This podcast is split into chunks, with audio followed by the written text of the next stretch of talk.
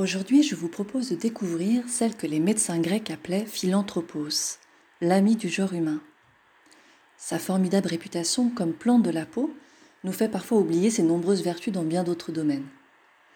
Vous l'avez sûrement déjà rencontrée au bord des chemins ou des talus, facilement reconnaissable avec sa haute silhouette pyramidale, ses grandes feuilles duvetées et surtout ses fleurs, de petites boules hérissées de piquants qui s'ouvrent sur de beaux pétales violets.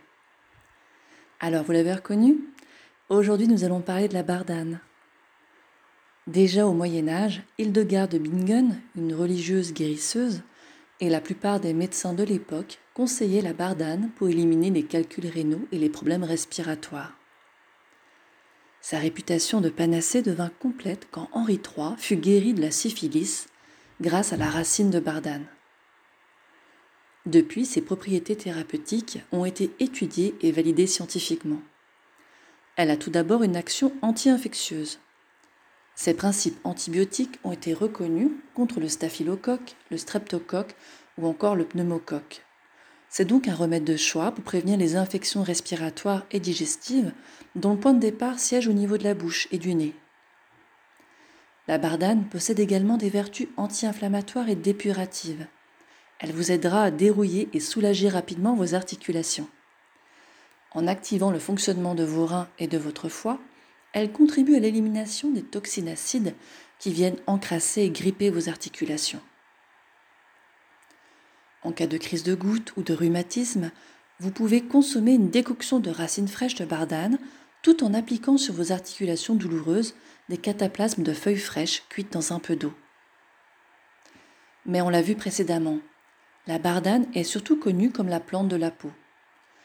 En effet, elle a une action sudorifique et séborégulatrice. Derrière ces mots barbares, on veut tout simplement dire que la bardane active les glandes sudoripares et sébacées de la peau. Elle aide le corps à éliminer ses toxines grâce à la sueur et au sébum. Elle régule également la sécrétion du sébum et favorise l'élimination des abcès. Comme elle a en plus des vertus antimicrobiennes, c'est une alliée formidable pour toutes les problématiques de peau, en allant de l'acné jusqu'à l'eczéma. La bardane doit être utilisée si possible fraîche, au moins pour les racines qui concentrent les bienfaits de la plante. Pour préparer votre décoction, faites bouillir 40 g de racines dans 1 litre d'eau durant 10 minutes, puis filtrez et buvez 2 à 3 tasses par jour pour profiter de ses vertus dépuratives et revigorantes. Vous pouvez également l'utiliser en lotion sur votre peau. Pour ceux qui n'aiment pas les tisanes, la bardane existe aussi en gélule ou en extrait liquide. Mais elle est aussi comestible. Son goût se situe entre l'artichaut et les salsifis. Alors n'hésitez pas à la cuisiner pour bénéficier de ses vertus nutritionnelles. Elle est très riche en vitamines du groupe B et en minéraux. Donc si vous le pouvez, pensez à semer de la bardane sauvage dans votre jardin. Elle s'y plaira et vous pourrez déguster ses racines fraîches au printemps pour protéger et renforcer votre organisme.